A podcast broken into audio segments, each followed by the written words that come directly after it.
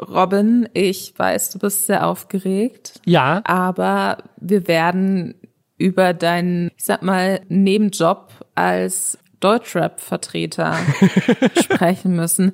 Ich, ich möchte nicht, ich, ich, was ich schon immer furchtbar fand, Robin, was ich wirklich schon immer furchtbar fand, ist, dass Leute immer das Gefühl hatten, sie können da einfach so rankommen und sich über Hip-Hop lustig machen, sich über Rap lustig machen, weil wer Rap hört, ist angeblich dumm. Und jeder kann ja auch rappen und dann stellt man sich einfach mal vor eine Kamera und sagt so ein bisschen so yo, yo, yo und macht irgendwas Bescheuertes mit seinen Händen und dann ist man auch ein Rapper. Und da ist es mir auch total egal, ob das Barbara Schöneberger ist, die das lustig findet im Rahmen irgendeiner Moderation vor Rentnern oder ob das Jan Böhmermann ist, der, äh, weiß ich nicht, äh, die Polizei abfeiert, äh, natürlich super ironisch in, in einem Rap-Song so. Das ist mir total egal. Und es ist mir auch egal, wenn du es bist, Robin. Deswegen hatte ich so ein bisschen, als ich mitbekommen habe, dass du für dein neues YouTube-Video in die Rolle von Mitarbeiter schlüpfst, deiner Rap-Persona, äh, hatte ich so ein bisschen Angst. Aber du wolltest auch, dass ich es mir angucke. Ich wurde ja wirklich von dir, du wolltest, dass ich es mir angucke und du wolltest, du wolltest dafür auch ein bisschen belästert werden. Ja, weil, weil es ist natürlich schon eine Ehre, von einer der führenden Rap-Journalistinnen in Deutschland endlich mal Kritik zu bekommen für, für diese Arbeit. Es gibt, es gibt eine, eine, eine Anekdote, die mag ich sehr gern. Da äh, hatte ich mal irgendwie es gab so einen Deutschrapper, der hatte mal so einen Song gemacht über Bass, den Mobilfunkanbieter, den es glaube ich gar nicht mehr gibt.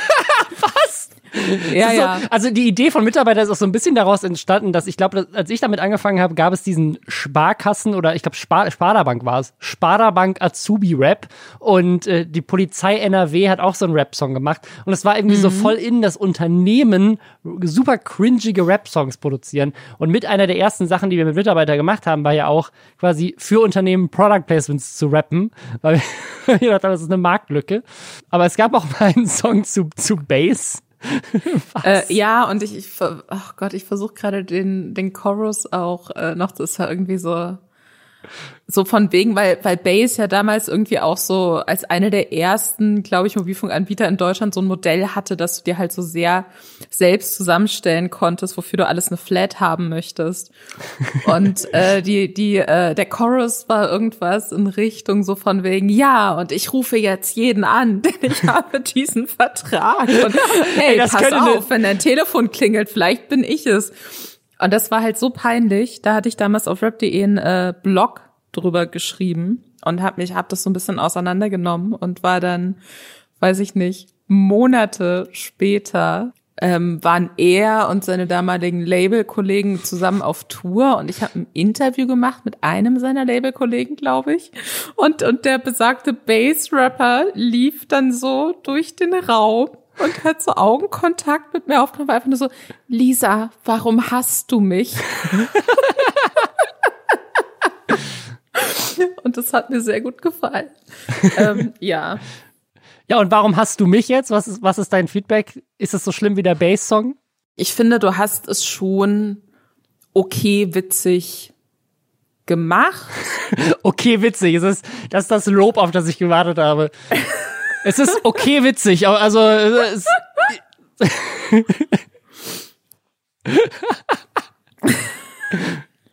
ich, ich fand es, es war nicht zu. Es ist, ich, ich fand es gut, dass es nicht so extrem viel so yo, yo, yo, Hip-Hop und das sind die Gang-Signs, die ich mit meinen Fingern falsch mache, mäßig war. Also ich finde, du hast dich auch mit so Rap-Klischees noch relativ zurück gehalten. Das fand ich gut. Und es gibt natürlich diese KRS-One-Anleihe mit diesem Whoop Whoop, that's the sound of the police, so, was ja so ein richtig krasser Klassiker ist. Ähm, das hast du da auch noch mit untergebracht, ähm, was dann zumindest auch so den Eindruck erweckt, du hast dich auch so ein bisschen mit der Materie beschäftigt. Deswegen, ich, also ich, ich tatsächlich, ich höre sehr gerne äh, Hip-Hop. Ich bin ein großer Fan. Ach so, es klang für mich, als du davon erzählt hast, es, klang immer so, als hättest du damit überhaupt nichts am Hut. Nee, also ich, also ich, ich bin tatsächlich vor allem, ich bin, ich bin ein großer Fan von, von dem lyrischen Talent. Also sich reimen, aber trotzdem lyrisch richtig reinhauen. Also wenn Sachen, Leute so richtig fertig gemacht werden durch Sachen, die sich dann aber auch noch geil anhören. Das finde ich gut. Okay, gut, aber dann, dann brauchen wir ja dieses Hate-Lester-Gespräch jetzt eigentlich nicht, weil du Liebe für Hip-Hop in deinem Herzen trägst, Robin. Dann darfst du auch schlecht rappen. Danke. Das ist, das, das ist nett. Danke für diese Erlaubnis. Und damit willkommen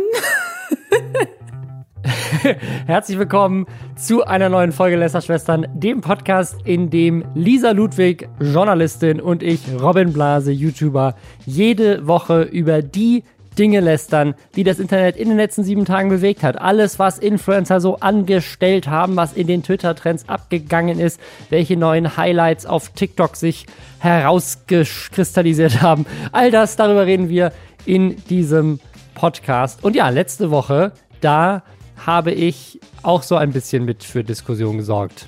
Ich habe mich ja so ein bisschen an dieser Rap-Sache gestört. Es gab aber auch Leute, die hatten mit dem Großteil des Videos um das Rap-Video herum ein Problem. Und auch das hat mit vielleicht ein bisschen mit äh, organisiertem Verbrechen zu tun, wie vieles im Deutschrap. Ich habe es letzte Woche angekündigt, es ging in diesem Video, von dem wir die ganze Zeit sprechen, eigentlich um Instagram-Gewinnspiele. Also wir haben so ein bisschen aufgedeckt und recherchiert, wie diese ganzen Gewinnspiele funktionieren, bei denen auch Montana Black, Katja Krasavitsch, äh, Mois jetzt zuletzt teilgenommen haben, wo sie quasi ihre eigenen Follower und Followerinnen auf andere Seiten auf Instagram weiterleiten und man muss ganz vielen Seiten folgen, um irgendwie zu gewinnen und so kaufen sich quasi andere Seiten die Follower, indem sie quasi an solchen Gewinnspielen mit, mitmachen. Und wir haben es aufgedeckt, wie das so auf Telegram verkauft wird, was für Preise da ähm, auch verlangt werden und was für ein krasses Untergrundbusiness das eigentlich ist. Kurz darauf, also in dem Video fällt der Satz von einer Expertin, die ich interviewt habe, das ist ja wie eine kleine Mafia. Und wirklich wenige Stunden nachdem dieses Video online ging, wurde mein Instagram-Account gebottet und auch der von meiner Firma wir haben zwei Instagram-Accounts quasi, also einmal meinen privaten und dann hat die, die Firma, die richtig cool GmbH, hat auch noch einen Instagram-Account. Das ist einfach nur so ein, so ein Ding, wo wir so ein bisschen so Unternehmenskommunikation machen. Der hatte irgendwie tausend Follower und Followerinnen, hat Leute, die ja so ein bisschen das verfolgen, was wir so als Firma machen. Und ich habe zuerst das nur auf meinem Account mitbekommen, habe hab gemerkt, wie plötzlich so ich so 4000 Follower mehr hatte als noch ein paar Sekunden vorher.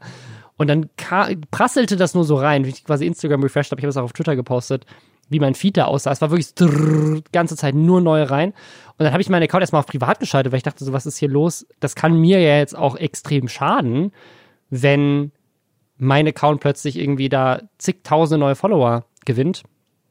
Und dann habe ich aber erst später gemerkt, nachdem ich meinen Account auf privat geschaltet, dass ich es bei der Firma vergessen hatte und dann hat der 10.000 neue Follower bekommen. Also quasi von 1.000 Followern auf 11.000 hochgeschnellt. Und seitdem sind natürlich auch ganz viele wieder gelöscht worden, weil Instagram das auch relativ gut erkennt. Aber das sieht natürlich dann in der Statistik ziemlich scheiße aus. Also wenn jetzt Werbekunden sich äh, quasi so auf, auf Social Bait oder Lindo oder sowas angucken, wie sieht so der Instagram-Account aus, dann sehen sie jetzt, wie quasi so die Follower nach oben schießen innerhalb von einem Tag und dann sofort wieder abfallen. Und das ist ein ganz klares Zeichen für Botting. Deswegen macht das eigentlich keiner mehr. Und das fand ich eigentlich so eine ganz spannende Story, weil Leute jetzt so Bots als Waffe benutzen können. Und ich weiß nicht, ob das so in anderen Fällen schon mal vorgekommen ist. Mir wurde dann gesagt, dass es tatsächlich neulich wohl auch bei einer der Frauen passiert ist, die sich zu dem Thema Luke Mockridge geäußert haben, dass die dann quasi so als Gegenschlag auch ganz viele Bots auf einen Instagram-Account geschickt hat, mit dem Ziel, dass so dann eventuell der ganze Account gefleckt und gesperrt wird. Also dass man quasi inzwischen Bots so als Angriffsmethode nutzt, um Influencer und Influencerinnen zu schaden. Fand ich auch ein super spannendes Thema und habe ich jetzt an eigenem, am eigenen Leib erlebt und ich habe noch keine Lösung dafür. Also mein Account hat jetzt ganz viele Follower. Man kann die löschen wieder, man kann Follower wieder entfernen, aber ich müsste quasi jetzt bei 4000 Leuten auf Entfernen zustimmen, entfernen, zustimmen, entfernen, zustimmen klicken. Völlig crazy. Aber Robin, hättest du lieber einen abgeschnittenen Pferdekopf am äh, Ende deines Bettes gehabt? Wir hatten doch neulich mal das Thema, dass die Mafia jetzt auch auf TikTok ist, also die richtige Mafia. Und ja. ich finde es auch richtig faszinierend, dass sozusagen, wenn man heutzutage Leuten was es heimzahlen will, dann kauft man Bot-Follower. Das ist, das ist die, das sind die miesen Maschen. Da bin ich auch ehrlich gesagt, finde ich besser als äh, Betonklotz an den Füßen. Ja, also irgendwie hat mein Video einen, äh, wunden Punkt auf jeden Fall getroffen und es hat was losgetreten. Ja, das war, das war so äh, die letzte Woche bei uns. Jetzt kommen wir zu den Themen, die sonst das Internet bewegt haben. Und zwar einmal der YouTuber Celtics. Der hat ein ähnliches Problem wie mir. Ihm wird gedroht von Leuten, über die er ein Video gemacht hat. Darum geht's gleich. Außerdem gab es ein richtig krasses Twitch-Event vom YouTuber Marius angeschrien. Eine Frau sammelt Geld, weil sie von Gewitter im Kopf verklagt wurde. Außerdem haben wir eine Überschrift der Woche über eine Comedienne, die als Parodie-Influencerin geworden ist und dann davon nicht mehr losgekommen ist. Und es gibt auch News aus Madeira und zu Jeremy Fragrance. Also ganz viele Themen diese Woche. Bevor wir damit starten, einmal Hashtag Werbung. Und zwar für die Vodafone Giga-Kombi. Denn ich weiß nicht, wie es euch geht, ob ihr noch Verträge bei unterschiedlichen Anbietern habt. Also einen Vertrag fürs Smartphone, einen Vertrag fürs Internet, einen Vertrag fürs Fernsehen.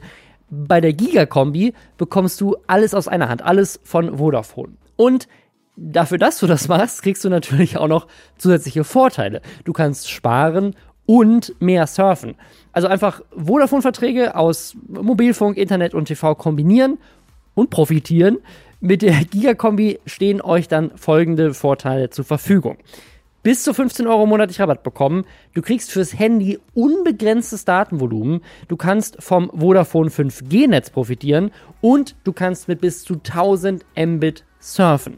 Und wenn du jetzt wechselst und bei deinem alten Internetanbieter halt noch die Verträge laufen, dann ist Vodafone Cable bis zu 12 Monate umsonst, damit man sich die doppelten Kosten spart. Wenn sich das für euch spannend anhört, wenn ihr das kombinieren wollt und gleichzeitig euch die Vorteile sichern wollt, dann geht auf vodafone.de slash gigakombi. Link ist auch nochmal in den Show Notes. Oder natürlich einfach in einen Vodafone-Shop bei dir um die Ecke. Aber wir haben jetzt schon über verschiedene Möglichkeiten gesprochen, Menschen, die sich einem gegenüber negativ äußern, irgendwie mundtot zu machen. Wurdest du schon mal verklagt nach einem YouTube-Video? Ich wurde noch nie verklagt und ich möchte auch, dass das so bleibt, bitte. Obwohl, also man merkt das ja, das Video, über das wir jetzt gleich reden, hat 270.000 Views, ist seit drei Tagen online. Das Video, wegen dem er verklagt wird, ist seit sechs Tagen online, hat nur 102.000 Views. Also so ein bisschen ist verklagt werden in der YouTube-Welt auch automatisch ein viraler Hit. Also vielleicht will ich verklagt werden. Ja. Deswegen würdest du gerne verklagt werden. Hast du so ein Favorite-Ding, wo du dir denkst, so da möchte ich, in dem Zusammenhang möchte ich Schlagzeilen machen? Ja, also das Ding ist halt, wenn ich verklagt werde, dann möchte ich auch wegen was verklagt werden, wo ich mir ganz sicher bin, dass ich gewinnen kann. Also so ein bisschen Danger Dan, das ist alles von der Kunstfreiheit gedeckt mäßig. Weißt du, so ein, dass ich mir so einen Sekt öffnen kann, weil ich genau weiß, so, lol, das ist einfach nur ein weiteres gutes Video und ich muss aber keine Angst haben. Weil ich glaube, so eine Klage, und das hat man zum Beispiel auch bei diesem Gewinnspielthema gesehen, da habe ich ja auch mit einem YouTuber in dem Video gesprochen. Der YouTube-Kanal heißt Knowledge of äh, Good and Evil. Und der macht Videos über Coaches. Also über diese Leute, die auf YouTube und im ganzen Internet unterwegs sind und die versprechen, dich ganz reich zu machen. Das ist auch so eine Sache, die, glaube ich, jetzt in der Corona-Pandemie wieder richtig an Fahrt aufgenommen hat, weil die natürlich ganz gezielt auf Leute gehen, denen es gerade wirtschaftlich nicht so gut geht und sagen, so gib mir dein restliches, komplettes Erspartes und dann mache ich dich reich.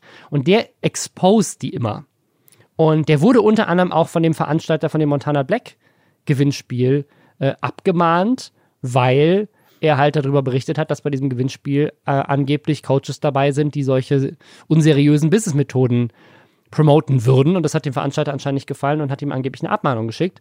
Und bei solchen Sachen, also wenn das quasi dann noch mehr Bass erzeugt, der hat halt 5000 Abos, der Kanal. So ein super cooler Kanal, kann ich jedem empfehlen, guck ich's mal an, der exposed diese ganzen Coaches. Aber wenn du so ein kleiner Account bist mit 5000 Abos, da verdienst du mit YouTube ja gar nichts.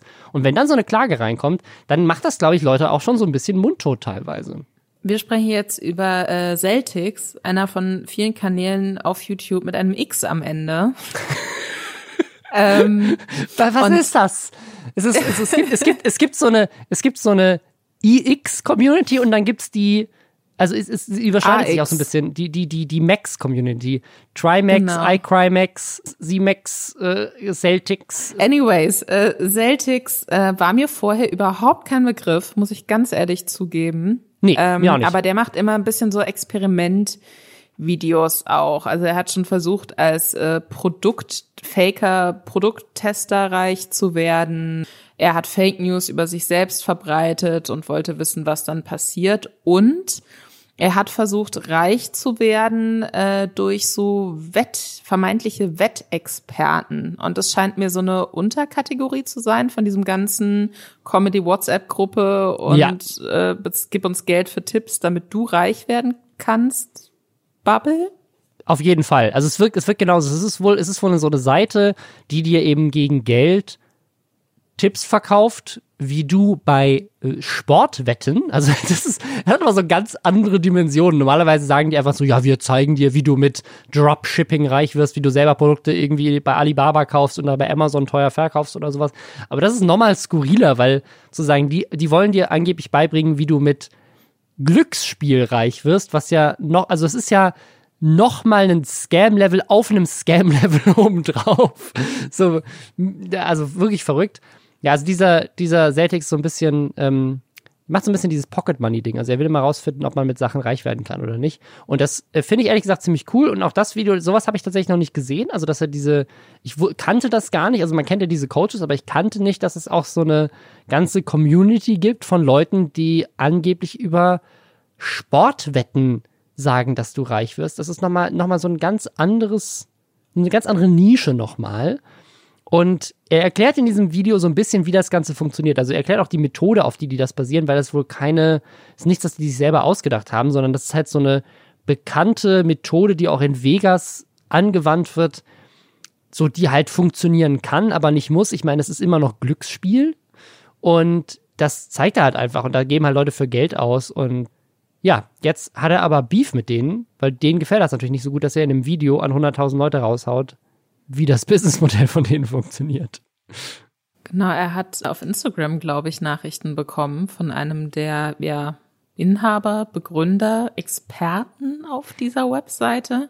Wir nennen auch mal den Namen der Webseite nicht, oder? Wir wollen nicht verklagt nee, nee, nee. werden. Das, das nee, macht, nee. Das, das, alles, was du sagst, lässt sie viel seriöser scheinen, als sie ist. In Wirklichkeit ist er ein Telegram-Gruppenbetreiber. Also das ist sein, oder WhatsApp-Gruppen. Also es ist auch eine Gruppe, in der er ist. Ich, ich glaube, es ist Telegram, weil die Menge, die Menge an Leuten äh, für eine WhatsApp-Gruppe kannst, glaube ich, nur 256 Leute haben. Aber genau, das ist, glaube ich, eine Telegram-Gruppe, in, die, in die du quasi beitreten kannst und dann kriegst du da die Tipps über Telegram. Es ist wie bei den Gewinnspielen. Es ist alles inzwischen, ist die, dieser ganze weirde Untergrundhandel ist immer auf Telegram. Auf jeden Fall hat diese Person sich darüber beschwert, dass äh, Celtics keinen Monat lang versucht hat, damit reich zu werden, sondern nur zwei Tage. Das System sei aber darauf ausgelegt, dass man das einen Monat versucht und würde eben sehr wohl funktionieren. Dann hat Celtic sich gedacht, okay, dann ähm, gucke ich da jetzt noch mal rein in das Video, vielleicht habe ich da wirklich irgendeinen Fehler gemacht oder so.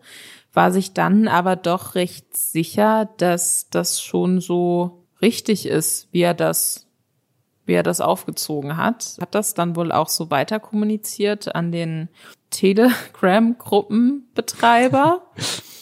Und äh, ja, die wollen den jetzt verklagen. Die drei Klagen gegen dich gehen nun raus. Deine Klicks, die du durch uns verdient hast, werden hart verdientes Geld.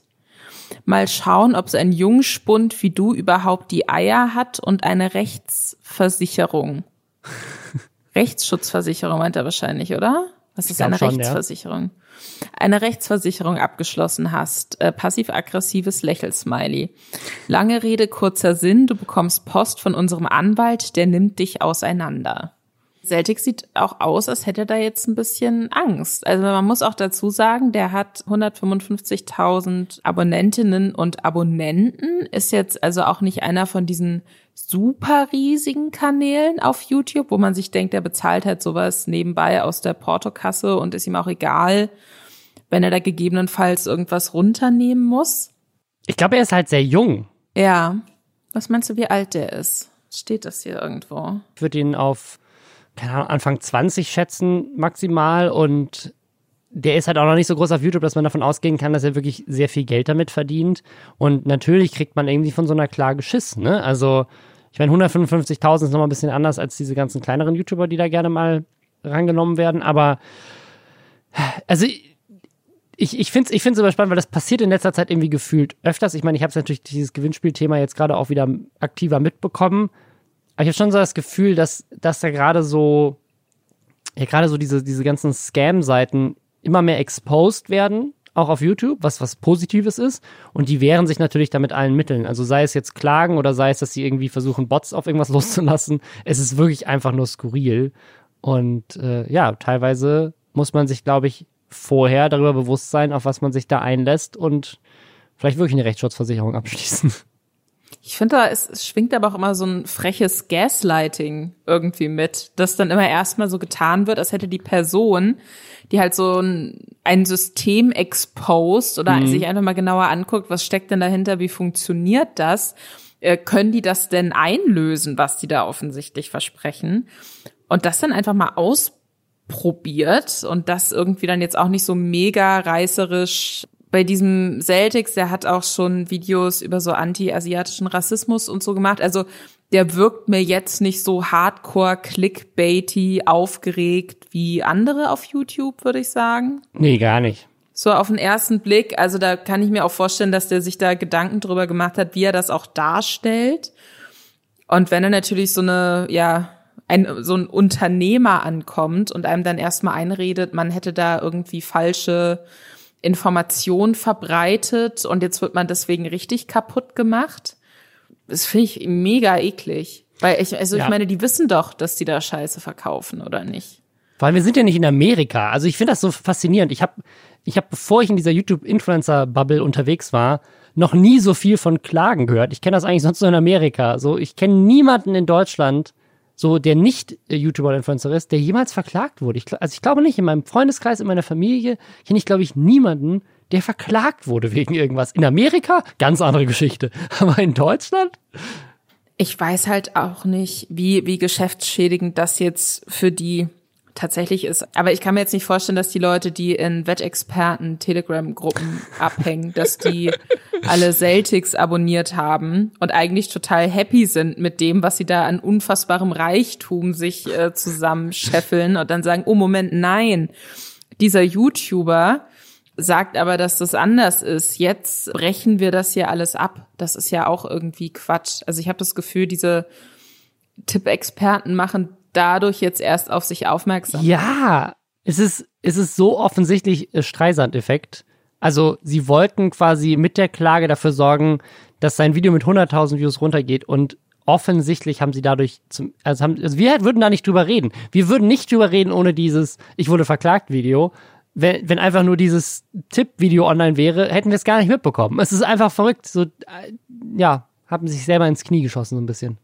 Typisch was sie halt dann auch noch gemacht haben in dieser Telegram-Gruppe, und das ist halt so ein bisschen eklig, ist, dass sie sich so auf ihn eingeschossen, ha eingeschossen haben und dann auch so, äh, keine Ahnung, Angebotscodes äh, an die Mitglieder geschickt haben, wo der Angebotscode halt Celtics ist. Also die ähm, Das ist auch, äh, also da muss man ihnen auch die Kreativität lassen. Also sie, ja. haben, wohl, sie haben wohl wirklich in dieser Telegram wurde dafür aufgerufen, äh, unter das Video zu gehen und da positiv über ihre Erfahrungen zu berichten und das quasi mit einem mit einem Bonuscode. Also auch eine smarte Art von so crowd crowdgesourcedem Shitstorm Control so ein bisschen. was wir sagen wollen, Rechtsschutzversicherung ist, glaube ich, immer eine gute Idee. Aber ich glaube, man muss sich auch, man muss auch Sachen als das benennen, was sie sind. Und wenn jemand versucht, Scheiße zu verkaufen, dann muss es möglich sein, das fundiert zu äußern. Denn wir leben hier immer noch in einem freien Land, Robin. In einem freien Land, in dem man auch geile Events auf die Beine stellen kann. Boom! Überleitung zu dem nächsten Thema. Uh. Und zwar uh. wollen wir jetzt mal nicht lästern, sondern einfach mal positiv, einfach über ein Thema reden, was mich jetzt letzte Woche extrem bewegt hat, weil ich das auch vorher gar nicht mitbekommen habe, was mich sehr fasziniert, weil das war anscheinend das fetteste Ding des letzten Jahres. Und zwar, ich habe es aber nur zufällig mitbekommen, weil ich auf Twitch war und gesehen habe, da ist gerade irgendwie ein Stream mit über 100.000 Leuten. Und das ist meistens immer ein Zeichen, dass da gerade irgendwas abgeht. Und zwar von Marius angeschrien, ein super talentierter YouTuber. Der hat einen Twitch Live-Event auf die Beine gestellt, wo halb YouTube Deutschland dabei war. Und ich glaube, ich bin äh, auch ein bisschen traurig, weil man uns nicht gefragt hat. Aber vielleicht muss man auch in der Nähe von Aachen oder Köln wohnen, um eingeladen zu werden. War da jemand aus Berlin? Hoffentlich nicht. Ja, also worum geht's? Marius angeschrien hat die Idee gehabt, quasi, das, das, auch das ist so geil. Sie machen quasi eine Game Show Parcours-mäßige Sache mit Virtual Reality also sie setzen Leuten eine VR-Brille auf und dann müssen die einen Parcours durchlaufen. Der Parcours wird aber physisch in die Welt reingebaut. Das heißt, wenn du irgendwo in der VR-Welt hochkletterst, dann kannst du auch in der echten Welt irgendwo hochklettern. Wenn du an irgendeine Wand kommst, dann ist da auch in echt eine Wand. Sowas gibt es auch schon so zum Spielen. Also es gibt hier in Berlin gibt es auf jeden Fall so einen VR Escape Room. Den haben wir auch schon mal bei, bei Nerdscope getestet das ist auch ziemlich cool, aber da sozusagen, da sind die Grenzen einfach vier Wände, da ist nicht groß irgendwas, was du anfassen kannst. Ich glaube, es gibt da inzwischen schon mehr so Angebote, die ich auch gerne schon mal äh, gemacht hätte, aber noch nie dazu gekommen bin, wo man auch so wirklich so Lasertag-mäßig durch so eine Arena laufen kann, aber halt in VR dann. Und dann, dann ist es auch so gemacht, dass echte, echte Objekte in deinem Weg sind und so. Und das finde ich so eine geile Idee. Und was halt dieses Event so krass gemacht hat, ist, wie krass Influencer-connected das war. Also erstmal hat er auf YouTube dafür Werbung gemacht, indem er selber eine Doku-Serie darüber gedreht hat, wie er dieses Event veranstaltet und die quasi kurz vor dem Event dann veröffentlicht hat in, in mehreren Teilen, um so ein bisschen Hype dafür zu generieren.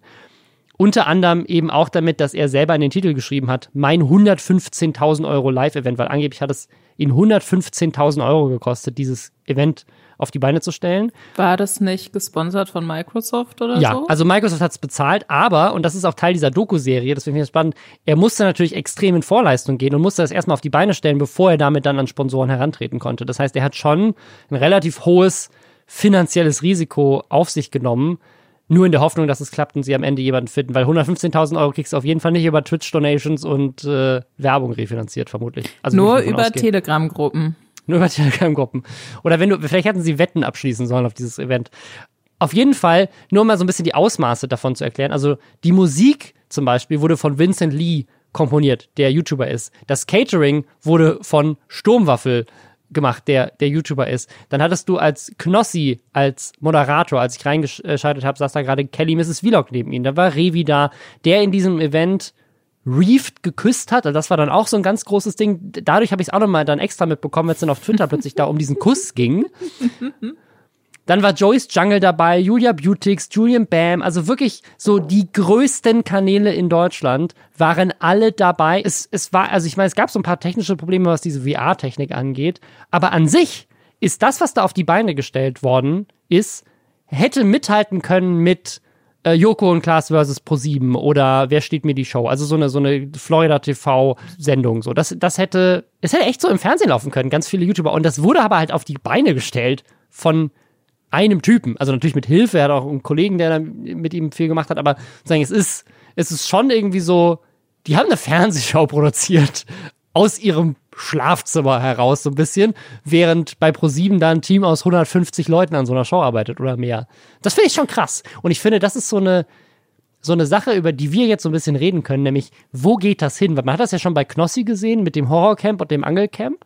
Diese Pokémon Pack Openings waren ja in Teilen auch so schon große Cross-Promotions, wo Leute eben ganz viel miteinander so diese, diese Pokémon-Packs ausgetauscht haben. Also, dass so auf Twitch so ganz viele Streamer und Streamerinnen oder auch ganz viele YouTuber zusammenkommen und so fette Events machen und wirklich so fernsehmäßige Sachen machen. Ich meine, du warst ja jetzt auch gerade äh, Teil von einem für Prime Video. Wo auch genau. so die Idee genau. war, ganz viele Leute kommen zusammen und pitchen Sachen. Ich habe mich sehr gefreut, dass ich dafür angefragt wurde, aber meine erste Frage, die ich noch gestellt habe, war, warum fragen die mich? das, also ich habe mich sehr gefreut, das war auch sehr witzig. Jeder denkt jetzt, dass ich niemals lache, weil halt alle, ich war so Teil von so einer Jury, die so Pitches bewertet hat von Streamerinnen und Streamern für Kurzfilme. Und jedes Jurymitglied hat so eine Rolle gespielt und ähm, Hand of Blood hatte sich zum Beispiel die, den Kopf rasiert und hat sich so als Steve Jobs ausgegeben und ich sollte so ein bisschen so die knallharte Chefredakteurin sein, so der Teufel trägt Prada mäßig. Und äh, dadurch, dass äh, die Leute, die das geguckt haben, mich aber natürlich vorher nicht kannten, weil ich ja keine Streamerin bin und auch keine YouTuberin und man maximal vielleicht irgendwie, keine Ahnung, mein Gesicht bei einer Insta-Story gesehen hat oder vielleicht diesen Podcast hört, was ja schön wäre. Die äh, wussten nicht, dass das nicht meine echte Persönlichkeit ist. Und ähm, deswegen bin ich jetzt äh, so auf, auf Twitch-Ebene so die Frau, die nicht lacht und sehr böse ist. Ähm, ich habe dieses Next Level Event auch nur, ich glaube, wir haben zum gleichen Zeitpunkt auf Twitch zufällig reingeguckt, weil ich da auch direkt bei einer Szene eingestiegen bin, wo irgendwas nicht funktioniert hat gerade und alle dann auf so eine Wand gestarrt haben. ähm, und dann habe ich irgendwas anderes geguckt, um ehrlich zu sein. Aber ich, ich finde das insofern schon genius, weil das ja, das war ja so ein Hindernisparcours, wo man auch so ganz dumm hinfallen kann und so. Und es war so eine, es war wie Takeshis Castle, diese ähm, japanische Gaming-Show, glaube ich, von vor 20 Jahren oder so. Mhm. Wo, was, was so Fall Guys-mäßig auch ist. Ja, oder halt wo man, äh, Ninja Warrior so ein bisschen, ne? Also so. Ja, genau, sowas. Wipeout. Nur, dass die ja. Leute denken, sie laufen woanders durch. Das heißt, ja. sie sehen aus wie richtig krasse Trottel. Und dann kannst du immer so dazwischen schalten, zwischen, ich weiß nicht, wie sie es gemacht haben bei dem Event, weil ich habe es nicht gesehen, aber dann hast du ja einerseits, kannst du einerseits zeigen, was die Leute vielleicht sehen und kannst dann aber so ganz knallhart schneiden, darauf wie jemand so ganz, und da habe ich von Reeve so Ausschnitte gesehen, wie sie halt denkt, sie läuft irgendwie so über Steine oder so. Und dann sieht man aber, wie sie einfach über so eine Turnmatte läuft. Und das ist halt schon, das ist schon ziemlich witzig. Also, also ähm, wirklich, es ist ein richtig gutes Event und auch die Technologie dahinter finde ich, finde ich super spannend. Ähm also ich, und ich finde es einfach geil, wenn Leute sowas auf die Beine stellen. Also ich weiß, wir lästern in diesem Podcast relativ viel und das muss man einfach mal als, also einfach ein geiles Ding. Ich finde es geil. Und ich möchte gerne eingeladen werden. Das ist, das ist der Grund. Ich möchte auf gar keinen Fall zu sowas eingeladen werden.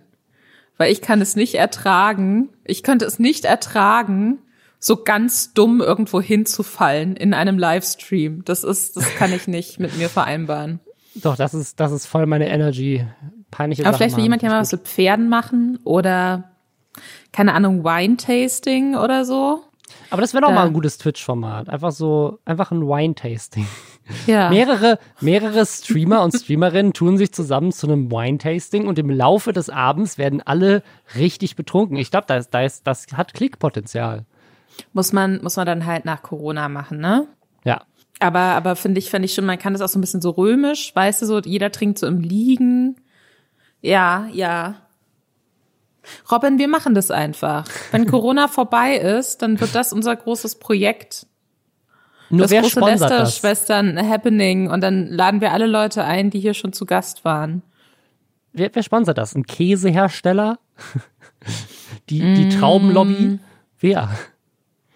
Mm, Frigenet vielleicht. Okay, aber okay, das, da kannst du ja nicht so viel tasten, wenn du einfach, wenn alles zu deiner Marke ist. Ja. Ist das nicht gut? Oder, oder irgendwie so eine Bar oder sowas. Ja, die haben kein Geld, um sowas zu finanzieren. Hier, es, es gibt doch, es, es gibt doch so große On Online ähm, Weinhändler. Ja, ja. Die, hier, die auch so Gary Werbung mit deutschen. Schauspielern machen, die nicht Jan-Josef Liefers sind, was gut ist. Ähm, hier, so, so, so, so, so jemanden kann man sich damit okay. reinholen. Das ist doch perfekt. Okay. Wenn, wenn jetzt hier gerade jemand zufällig zuhört, der zu einer großen, ich weiß, wir machen in diesem Podcast gar keine Werbung für Alkohol, lehnen wir immer konsequent ab. Aber an dieser Stelle, wenn, wenn ein großer Weinhandel Lisa äh, ein 115.000 Euro Twitch Weintasting ermöglichen möchte, das wird meine euch. Legacy einfach. Das ist das, wofür man mich auch so in 50 Jahren kennen wird. Also ich fände gut. Ah. Ich fände gut. Äh, ja. Machen wir. Meldet euch, meldet euch bei mir bitte. Okay, jetzt, jetzt haben wir über die positive Story gesprochen. Jetzt müssen wir leider nochmal über was lästern, was nicht ganz so geil ist. Und zwar schon wieder ein Duo, von dem wir gedacht haben, dass das eigentlich nie Teil dieses Podcasts werden würde. Und jetzt sind sie zum zweiten Mal Thema. Und zwar Gewitter im Kopf. Gewitter im Kopf haben gerade wieder so eine, so eine kleine Diskussion am Laufen bei uns im Reddit hatte gerade jemand gepostet, wollen die ihren Ruf jetzt komplett zerstören? Ist ein bisschen strange. Und zwar geht es um Jenny. Und Jenny ist die Nachfahrin von Holocaust-Überlebenden. Sie sagt selbst, dass äh, unter anderem der Großvater ihres Mannes in einem Ofen in Auschwitz verbrannt wurde und sie deswegen natürlich auch sehr emotional und ja auch traumatisch eben auf antisemitische Sprüche und Witze reagiert. Eine Sensibilität, die finde ich jeder haben sollte oder an der jeder arbeiten sollte. Ähm, und sie ist da aber eben auch durch Familienmitglieder nochmal irgendwie doppelt sensibilisiert und war umso schockierter, als sie äh, auf TikTok anscheinend, schreibt sie selbst, einen Ausschnitt gesehen hat aus einem Video von Gewitter im Kopf ich glaube, es ist von Kai Pflaume. Also es ist, ich glaube, es ist ein Ausschnitt aus Ehrenpflaume, dem wunderbaren ja. Format von Kai Pflaume, wo er YouTuber trifft. Sie sagt, es war ein Video von einem YouTuber, den sie nicht kannte, und dann hätte sie das Video später aber auch noch mal auf dem Ehrenpflaume-Kanal gesehen. Ich kannte den Zusammenhang nicht, sah aber, dass das Video auf zwei YouTube-Kanälen mit hoher Reichweite und auf TikTok verfügbar war. Jenny hat auf TikTok einen äh, Ausschnitt gesehen, der sie sehr schockiert hat. Und zwar sieht man, wie Kai Pflaume einen Kuchen in den Ofen schiebt und sie sagt, dass der ihr unbekannte YouTuber oder zum damaligen Zeitpunkt unbekannte YouTuber darauf reagiert hätte mit den Worten in den Ofen, grüß Anne Frank von mir. Was eine offensichtlich geschmacklose Aussage ist. Sie hatte den Zusammenhang dazu nicht, sie hat nur diesen kurzen Ausschnitt gesehen und dann dachte sie sich, und das ist wieder ein Zitat, ein Nazi ist, wer Nazi-Sachen sagt. Und hat dann quasi diesen Videoausschnitt wiederum auf Twitter und Instagram mit dem Ausruf Nazi-Ausrufezeichen gepostet, kommentiert. Das, was sie da genau gemacht hat, ist hier gerade nicht ganz klar. Ja, und dann, dann kam relativ schnell für sie auch raus, dass der Betreiber des Kanals Gewitter im Kopf an Tourette leidet und sie sagt selber, also die findet die Aufklärungsarbeit zu dem Thema sehr wichtig und es war für sie dann wohl offensichtlich klar, okay, der leidet unter Tourette, der hat das jetzt nicht quasi bewusst gesagt, sondern das ist Teil seiner Krankheit, dass da eben Sachen äh, gesagt werden, über die er keine Kontrolle hat.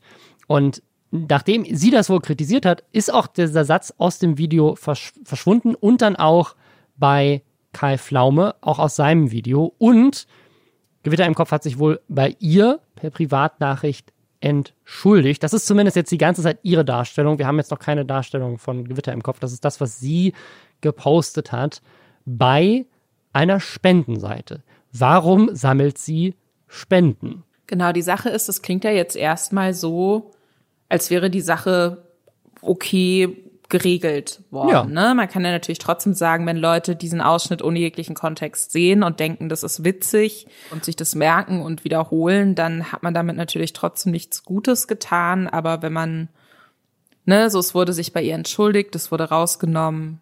Man kann sich fragen, warum das überhaupt im Video gelassen wurde, weil das war jetzt auch kein Livestream, das war ein YouTube-Video, was geschnitten wurde wohl. Wie gesagt, wir kennen jetzt hier nur ihre Seite weil sie das so ein bisschen nacherzählt. Wir wissen nicht, was ihr da, wie sich bei ihr entschuldigt wurde. Wir wissen nicht, was genau passiert ist. Was sie aber sagt, ist, dass sie dachte, okay, hat sich, ist jetzt alles erledigt. Dann hat sie aber angeblich äh, eine einstweilige Verfügung bekommen vom Anwalt von Gewitter im Kopf, weil sie das Wort Nazi verwendet hat. Und, und das soll eben eine, eine Beleidigung sein, die in dem Moment nicht zulässig ist da sagt sie natürlich für sich jetzt so, das ist in ihren Augen von der Meinungsfreiheit gedeckt, um den Boden dann wieder zu Danger Dan zu spannen irgendwie. Weil für sie da, sagt sie, ein klarer Sachzusammenhang besteht. Das heißt, es wurde ein antisemitischer Witz gemacht, der offensichtlich Bezug auf, oder eine Aussage getätigt, die offensichtlich Bezug nimmt auf den Holocaust. Und in diesem Zusammenhang sagt sie, ist das für sie ganz klar, da kann man jemanden, der sowas äußert, auch als Nazi betiteln. Sie sagt auch, sie hat mit nicht weiter benannten Experten gesprochen, die äh, bezweifeln, dass diese Anne Frank Aussage im Zusammenhang mit Tourette getätigt wurde. Das wissen wir natürlich nicht. Das behauptet sie. Und jetzt geht es wohl um 20.000 Euro vor Gericht. Und sie sagt, sie kann das nicht zahlen, sie braucht da finanzielle Unterstützung. Sie sagt, wenn sie den Prozess gewinnt, würde sie das äh, spenden das Geld, 50 Prozent an Projekte, die sich gegen Antisemitismus engagieren und 50 Prozent an solche, die gegen die Diskriminierung von Menschen mit Tourette arbeiten. Was einfach so ein smarter und korrekter Move ist irgendwie. Also generell muss ich ja. sagen, dieser ganze Artikel, ich habe noch nie jemanden so sachlich darüber, also wir hatten jetzt ja gerade ganz viel von, von Klagen, ich habe noch nie jemanden so sachlich darüber sprechen äh, hören, wenn sie selber verklagt wird. Und auch bei so einem Thema, wo sie ja selber offensichtlich durch die Historie ihrer Familie absolut das Recht hat, super emotional zu reagieren, ist sie super krass, sagt so einfach, hey, er hat Tourette, ich verstehe das, sozusagen, diese Aufmerksamkeit ist generell super wichtig für dieses Thema. Ob das jetzt wegen Tourette gesagt wurde oder nicht, sozusagen, weiß man nicht, so. Aber generell, wie sie damit umgeht, ich finde es ich find's voll korrekt und finde, dass sie dadurch natürlich gerade, also allein durch diese Aktion zu sagen, so, hey, er hat sich ja selber dafür entschuldigt. Sie haben den, die haben den Videoausschnitt ge gelöscht. Das Ding war nicht live. Es ist unklar, ob das wegen Tourette gefallen ist oder ob er einfach versucht hat, einen Witz zu machen. So oder so hätte das in einem Video, was nicht live ist, auf jeden Fall hätte raus, das hätte, hätte man einfach rausschneiden können. So. Ich finde diesen Move auch wirklich ganz, ganz komisch. Also ich habe die jetzt nie groß verfolgt. Ich weiß nicht, wie das generell ist, ob es da öfter schon Situationen gab. Ähm, wo krasse Aussagen getätigt wurden und wo man sich das dann im Nachhinein so erschlossen hat, okay, möglicherweise stand das in Zusammenhang mit Tourette und war jetzt nicht bewusst. Ich finde das ganz, ganz komisch. Also im Endeffekt könnte man sich ja denken, weil wir haben ja bis zum jetzigen Zeitpunkt auch nichts davon mitbekommen.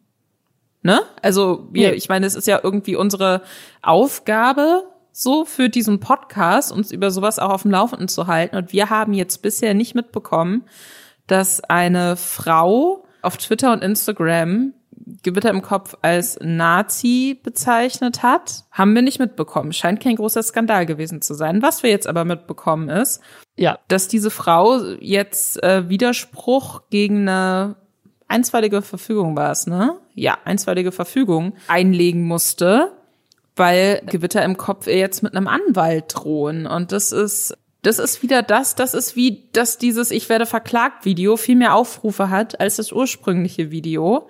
Ja. Damit macht man das doch erst richtig groß und das zu einem Zeitpunkt, wo ja sowieso so ein bisschen das Wohlwollen der YouTube-Öffentlichkeit äh, umgeschlagen ist nach dieser ganzen, mein Großvater ist verstorben, deswegen mache ich jetzt einen Song, suggeriere aber in einer aufwendigen PR-Kampagne um diesen Song herum, dass vielleicht mein bester Freund, der auch ebenfalls Teil des YouTube-Kanals ist, äh, verstorben ist stattdessen. Also es, ich, ich finde das ganz, ganz komisch. Ich habe das Gefühl, die sind da nicht sonderlich gut beraten. Nee. Ich weiß nicht, vielleicht wollten die irgendeine Kooperation machen mit irgendeiner Marke, die meinten dann aber hier, wir haben das doch mitgekriegt. Mhm. Und deswegen wollen die, dass das aus dem Internet verschwindet. Ich weiß es nicht, aber ich finde es sehr schwach. Also falls ihr euch das selbst mal durchlesen wollt oder sie vielleicht unterstützen wollt, Jenny Havemann heißt die und die hat unter Spendengewitter so eine eigene Seite dafür eingerichtet und da ist auch ihr komplettes Statement dazu zu lesen. Ich bin mal gespannt, ob und wie Gewitter im Kopf sich dazu äußern mit fragwürdigen Entschuldigungsvideos, in denen eigentlich nicht so richtig äh, erklärt wird. Kennen Sie sich ja mittlerweile aus? Ich meine, wie gesagt, wir kennen ihre Seite noch nicht. Ne? Ja, also es ja. kann auch sein, dass das am Ende einfach ihr Management war, die gesagt haben, so hey, sozusagen wir stehen und wir, wir machen das jetzt einfach mal. Wie gesagt, vielleicht sind sie einfach schlecht beraten.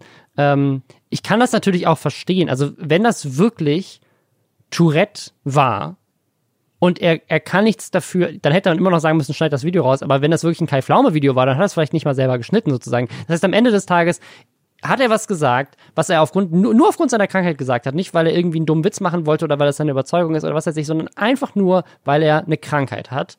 Dann hat jemand anderes, der die redaktionelle Hoheit über den Schnitt hatte, das reingeschnitten und er ist jetzt der, der dafür am Ende als Nazi beschimpft wird. Wenn das die Situation war, würde ich auch zumindest dafür sorgen wollen, dass dieses Video aus dem Internet verschwindet. Aber, und das ist eine Sache, aber das wollte er ja nicht. Er war, also es, es klingt ja so, als wäre das alles online gegangen, als wäre dieses Video auch bei denen auf dem Kanal online ja. gewesen. Und das hat ja dann offensichtlich niemand problematisch gefunden bis zu dem Zeitpunkt, wo sie geschrieben hat, Nazis. Weil sie haben ja offensichtlich mit ihr Kontakt über die DMs gehabt, sagt sie. Sie sagt aber nicht an, an irgendeiner Stelle, ob die nicht auch einfach mal freundlich gefragt haben, so hey, sorry, ne, wir haben die Videos bei uns gelöscht, wir haben uns entschuldigt. Ist natürlich für uns ein bisschen kacke, wenn das noch im Internet steht. Könntest mhm. du es nicht vielleicht wieder löschen? Also es, es wird nicht gesagt, ob sozusagen, ob es nicht noch eine weitere Korrespondenz gab zwischen denen und die versucht haben zu sagen, so hey, so ich habe Tourette, ich habe das nicht absichtlich gesagt. Klar, hätten wir nicht reinsteigen sollen, wie auch immer, was auch immer da passiert ist, aber kannst du nicht das bitte wieder löschen, weil das sozusagen ist ja ein Stigma, was vielleicht den Rest meines Lebens mich jetzt irgendwie verfolgt. Und ja. sie dann gesagt hat, nö, ich lasse das stehen und sie dann gesagt haben, gut, dann ist das unsere letzte Möglichkeit. Ist schwierig, ne? Also wie gesagt, wir kennen, wir kennen jetzt nur diese ja, eine ja, Seite, die natürlich super eloquent und, und sehr smart ähm, gepostet ist. Ich bin mal gespannt, wie Sie sich noch dazu äußern.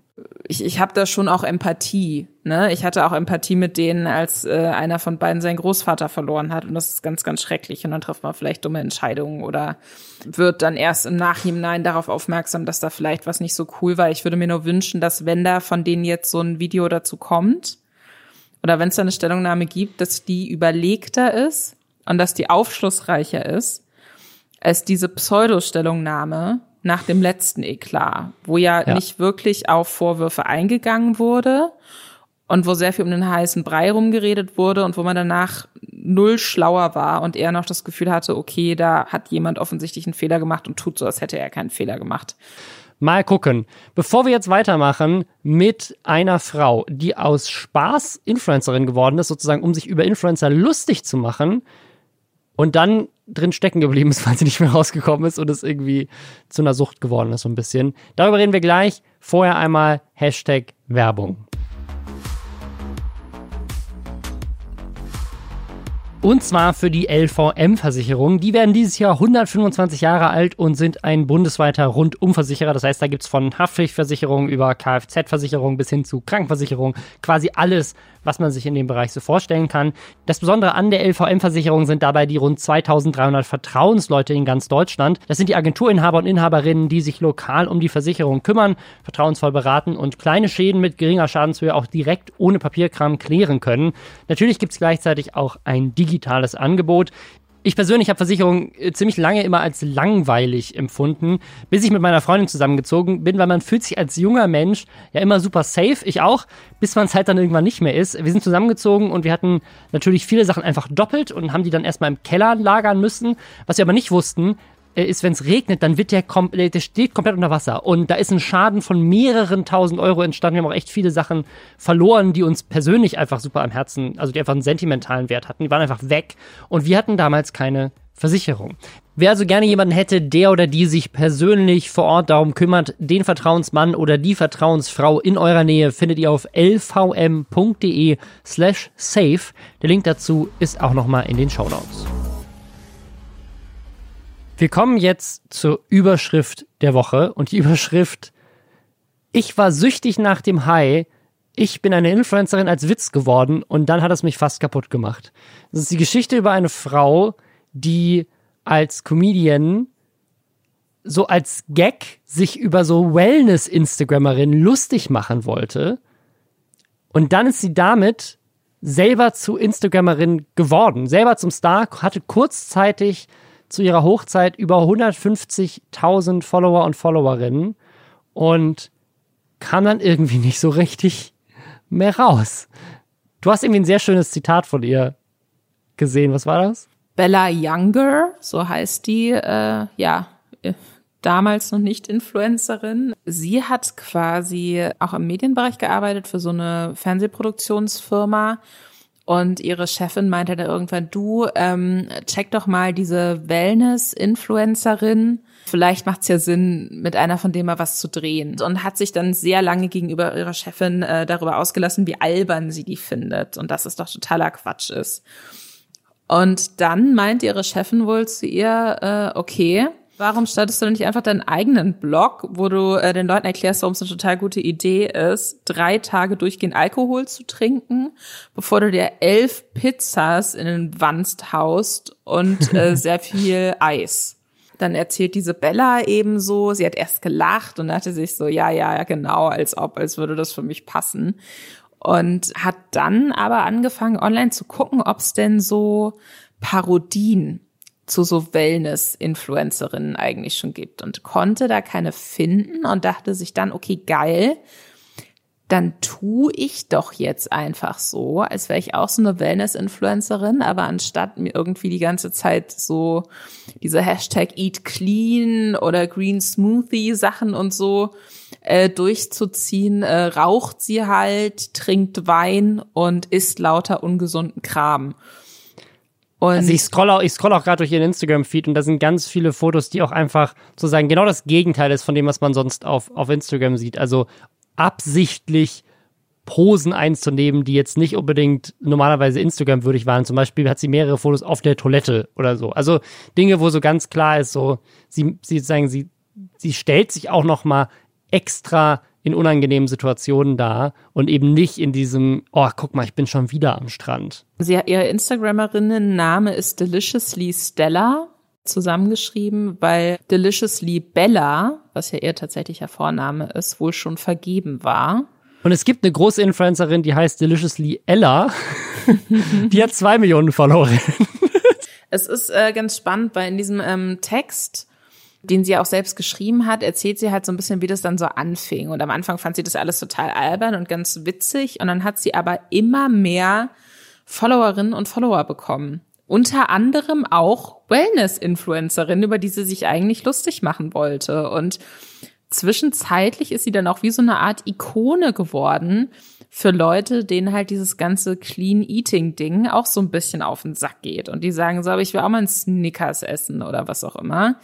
Es gibt eine Stelle in dem Artikel, wo sie drüber redet, dass sie quasi von den Leuten, die sie eigentlich, über die sie sich lustig machen wollte, Kommentare bekommen hat, wie toll sie dieses Thema Body Positivity bei ihr finden.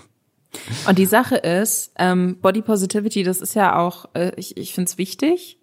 Ich finde es absolut wichtig. Aber, ähm, und das steht in einem Text auch so, im Endeffekt, sie ist halt so eine normal schlanke Frau. Sie mag sich jetzt vielleicht nicht mega gesund ernähren, aber sie ist niemand, ähm, der irgendwie, weiß ich nicht, jetzt für mich Nee, überhaupt nicht. Äh, da, da reinfällt. Die sieht halt einfach, äh, normal ist ja auch immer das falsche Wort, aber die, die ist so normschön, würde ich sagen. Ja. Sie ist, sie ist kein Supermodel, so, aber ja. sozusagen so, so, wo, wo, wo, also mit, mit Sixpack. Aber das sozusagen, das ist alles. So, ansonsten ist sie einfach eine, ja, wie du schon sagtest, norm, normschöne Frau, diese Frau postet sich einfach in Alltagssituationen und Leute kommen so, wow, wie Bo Body Positivity. Ist einfach so, nee. Also, nur weil ich mich nicht irgendwie im knappen Bikini äh, irgendwie nur am Strand den ganzen Tag in, in extra gefotoshoppten Posen mit Selbstbräuner äh, fotografiere, ist das nicht Body Positivity. Ich bin einfach ein ganz normaler Mensch. Was habt ihr alle? Was ich auch wirklich spannend finde, ist so ein bisschen, dass sie auch irgendwann angefangen hat, so ein bisschen zu, also sie hat sich weiterhin eingeredet, sie würde das alles ironisch machen und sie wäre ja so die, die an der Seitenlinie steht und auf die ganzen anderen zeigt, die sich so immer freuen, wenn sie noch mehr Follower bekommen. Und dass ihr das ja eigentlich aber total egal ist. Und äh, da musste sie aber irgendwann so eingestehen, nee, das ist überhaupt nicht egal. So, es war ihr plötzlich auch total mhm. wichtig, dass sie da jetzt äh, fast 150.000 äh, Follower auf Instagram hat und ähm, dass sie ganz, ganz viele Kommentare bekommt und so.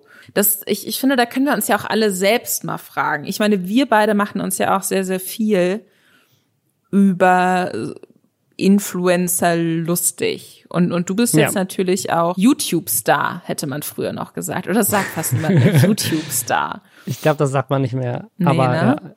Heute sagt man eigentlich eher nur noch Influencer, ja. Aber du, du, du bist da ja auch noch mal mehr drin als ich. Aber ich habe jetzt zum Beispiel, ich habe jetzt endlich einen blauen Haken auf Instagram. Ah, cool. Und wow. ähm, darüber habe ich mich auch viel zu sehr gefreut, zum Beispiel. Und dann denke ich mir auch so, wann ist der Punkt, wo ja. man sich nicht mehr totlacht darüber, dass irgendwelche Rando Ramschmarken ein anschreiben und wollen das und, und dir ihren Plastikschmuck äh, schicken wollen, damit man das ja. äh, unbezahlt mal kurz in die Kamera hält und dann darf man den behalten. Wann ist der Punkt, wo man sich einredet, dass das ja total gut so für die eigene Brand auch ist, weil man sich plötzlich selbst als Brand auch sieht? Und ähm, wann kommt man da nicht mehr raus? Das finde ich schon spannend. Aber zumindest war sie nicht in einem in einer chinesischen äh, Popstars-Variante gefangen, obwohl sie niemals äh, Musik machen wollte. Ich, ich finde, Leute, die letzte Folge nicht gehört haben, ist das jetzt sehr verwirrend. wir haben jetzt einen ganz kurzen Segment und zwar den Madeira der Woche. Eine weitere Person ist nach Madeira ausgewandert und zwar Evanio. Der ist, ich kannte den ehrlich gesagt gar nicht. Er hat auch seine, er hat seine Abonnentenzahl auf YouTube verborgen. Deswegen kann ich nicht sehen, wie viele Abos er hat. Aber seine Views sind so in den 200, 300, 400 äh, Tausender und mehr. Also der, das ist ein ziemlich großer Kanal. Und er isst Sachen. Das ist sein Ding. Das ist der Content. Ich esse wie mein dickster Zuschauer. 24 Stunden nur Zwiebeln essen. Eine Woche lang nur Cola trinken ich esse den gehyptesten Döner Deutschlands. Das sind so die Videos, die er macht. Und jetzt kann er sie auf Madeira machen. Denn er hatte irgendwie so ein Ding am Laufen, wenn er 100.000 Likes auf ein Video bekommt, dann wandert er nach Madeira aus. Interessant. Ich glaube, mehr müssen wir dazu gar nicht sagen, außer es ist eine weitere Person und das ist das Segment. ich weiß auch nicht, ähm, inwiefern man spontan auswandern kann. Ich kenne mich dazu gegebenermaßen auch nicht so aus, aber ich könnte mir vorstellen, dass er da vielleicht auch einfach nur Extended Urlaub macht. Mal gucken. Ein Digital Nomad eben. Ein Digital Nomad. Weißt du, wer auch ein Digital Nomad ist? Weil der ist nämlich in die USA ausgewandert. Äh, Jeremy Fragrance. Der macht ja auch Content sowohl auf Englisch als auch auf Deutsch. Und Jeremy Fragrance hat jetzt ein Video gemacht auf Englisch, auf seinem englischen Kanal, der auch 1,4 Millionen Abos hat, glaube ich. Und zwar My Gay Past. Meine schwule Vergangenheit. Und dieses Video ist einfach extrem konfus und es ist so ein bisschen, es ist so, es ist nicht unbedingt, also bitte klärt uns auf im Reddit, falls ihr es verstanden habt. Ist ein bisschen seltsam. Was ist deine Interpretation dieses Videos, Lisa? Also ich muss dazu sagen, ich, ich habe mich ja extrem in die Simex-Thematik eingearbeitet und ähm, dachte, ich hätte auch so, so ich, ich komme ganz gut mit so konfusen Videos mittlerweile klar, ne, wo dann so ein Gedanke so nicht mehr fortgesetzt wird und zehn Minuten später ist dann plötzlich alles komplett anders. Aber ähm, das Video äh, fand ich auch sehr verwirrend. Also ähm, er spricht darüber, dass man eben auch immer aufpassen muss, dass er nicht von falschen Menschen umgeben ist und dass nichts wichtiger ist, als die Wahrheit zu sagen. Und am Schluss muss man mit sich selbst im Reinen sein. Und er war auch irgendwie in meiner Kirche weil sein Vater immer gesagt hat, also erst sagt er, mein Vater hat immer gesagt, und dann ist er so, nein, eigentlich hat er es nur zweimal gesagt oder nur einmal. Aber dass es wichtig ist, dass man in die Kirche geht und, und da eben äh, Buße tut und ein und beichtet, beichtet. Mhm. Und wenn ihr euch jetzt fragt, hey, was hat das mit seiner Gay Past zu tun und was hat er denn gebeichtet? In so einer, in so einem halben Nebensatz greift er kurz auf, dass eine Frau ihm wohl mal vorgeworfen hätte, dass er ihr gegenüber übergrifflich geworden sein soll oder so. Es ist sehr, sehr schwierig zu verstehen. Und dass er sich dann, es, es klingt so. Und direkt danach spricht er von seinem ähm, schwulen besten Freund und dass die sich dann halt zusammen was überlegt hätten, um diese Vorwürfe zu entkräftigen. Und ich finde, also er suggeriert so ein bisschen, als hätte er so getan, als würde er gar nicht auf Frauen stehen und hätte das deswegen auch nicht machen können. Und ich weiß aber nicht, ob es das ist, was er meint oder ob er einfach so, keine Ahnung, seine Videotitel auswürfelt und ähm, danach ein bisschen Parfum trinkt und dann erzählt er irgendwas ich meine, die Kommentare unter dem Video sind auch so, ich glaube, niemand hat verstanden, worum es da geht und was das, was er da erzählen will. Also aber vielleicht haben wir es auch falsch verstanden. Und das Video fängt auch so ganz komisch an, und er sagt so, ich hatte, ich habe ja ganz gute Beziehungen zur Gay-Community und auch mit denen Beziehungen, aber das, aber okay, wenn ich das jetzt sage, dann, also es, es wirkt auch an manchen Stellen so ein bisschen homophob, weil er dann irgendwie sagt, so ja, sein, äh, dadurch, dass er ja Kathole, Katholik ist, ist das ja mit dem Schwulsein so gar nicht cool. Also es ist so, es ist so, was willst du uns eigentlich erzählen? Und ich glaube, ich weiß nicht, ob du das gesehen hast. Es gibt so ein Video von Tom Scott und das hat mich auch sehr inspiriert. Ich möchte sowas ähnliches auch mal machen, finde ich super geil. Der hat quasi eine künstliche Intelligenz ähm, YouTube-Videos schreiben lassen. Und ich glaube, das ist genau das, was bei Jeremy Fragrance passiert. Das ist so, was mache ich heute? Hm, heute esse ich ein Kilo Käse, 20 Wachteleier und Schwefel. Oder heute sage ich, ich war mal homosexuell, um Vorwürfen äh, hä? Also, was ist los? Also, wir hatten das ja schon ein paar Mal hier mit Jeremy Fergans, aber es ist wirklich, es wird, es nimmt immer neue Ausmaße an, aber ohne diese Aufmerksamkeit, die, die diese ganzen anderen verrückten Kanäle bekommen. Also dieses Video hat jetzt nur 80.000 Views und ist aber trotzdem eines der erfolgreichsten auf seinem Kanal, weil er lädt ja irgendwie fünf am Tag hoch und löscht dann vier davon wieder, was ja seine YouTube-Strategie ist. Ich liebe aber den Kommentar von äh, Peter H. oder vielleicht auch Peter H. Ähm, der schreibt nämlich, ähm, ich übersetze das jetzt simultan, Jeremy, ich liebe deinen Kanal, aber ich habe keine verdammte Ahnung, worüber du in den letzten sieben Minuten gesprochen hast. Ich habe so viele Fragen. Bitte erzähl uns mehr. es, ist, es ist alles so seltsam. Und was, was so skurril ist, dass er ja diesen deutschsprachigen Kanal hat, wo es halt noch ganz viel um Parfüm geht und so auch immer. Das ist der Jeremy Fragrance. Und auch diesen englischsprachigen Kanal, der ja viel, viel größer ist als der deutschsprachige.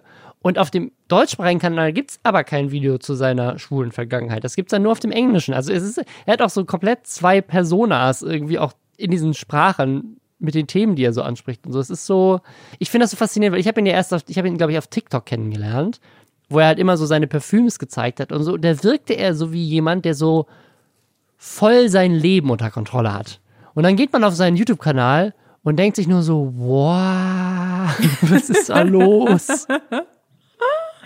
Ich habe kürzlich, ich weiß nicht, ob wir da schon mal im, äh, im Podcast drüber gesprochen haben, dann erinnere ich mich zumindest nicht dran. Ich habe kürzlich auf einer Startseite von Danny Gonzalez, äh, US-amerikanischer YouTuber, den ich sehr, sehr witzig finde, auch, mhm. der macht ziemlich gute Reaction-Sachen, ähm, so ein Reaction-Video gesehen, zusammen mit so einem anderen, mir unbekannten äh, US-YouTuber, wo sie sich gemeinsam Jeremy Fragrance Videos angucken und darüber sprechen und auch so komplett am Ende einfach nur sind, weil er sich halt so in jedem zweiten Video erzählt hat, so das komplette Gegenteil von dem, was er davor gesagt hat und das wirklich, ähm, das hat mir sehr gut gefallen. Das äh, kann ich äh, euch allen nur ins Herz legen, weil ähm, genauso habe ich mich auch gefühlt, als ich das erste Mal ein Jeremy Fragrance Video gesehen habe.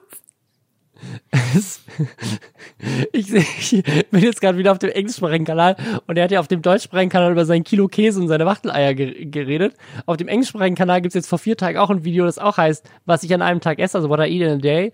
Und da sind halt einfach mal eins, zwei, drei, vier, fünf, sechs, sieben, acht, neun, auch wieder neun Eier drauf und drei Fische. er hat den Käse, Käse ausgetauscht gegen drei Fische. Oh Gott, warte, oh, oh nein. Ich, ich bin jetzt auch auf seinem deutschen Kanal und das viertaktuellste Video stand jetzt heißt das Ding mit meiner Unterhose. Und auf dem Thumbnail steht einfach nur krass. ich denke, ah, was ist okay. mit seiner Unterhose? Okay, das müssen wir jetzt direkt am Anschluss dieses Podcasts ja. äh, uns einfach mal angucken und vielleicht ist es ja was für nächste Woche. Vielleicht aber auch nicht. Vermutlich nicht. Aber ja, danke fürs Zuhören und äh, nochmal der Hinweis, wenn ihr uns unterstützen wollt, dann folgt uns bitte auf Spotify. Die haben nämlich also auch wenn ihr den Podcast auf Spotify nicht hört, aber ihr einen Spotify-Account habt, äh, legt euch jetzt nicht extra einen an oder wer weiß, aber wahrscheinlich eher nicht. Geht rüber und folgt, weil die haben nämlich umgestellt, wie die Charts funktionieren.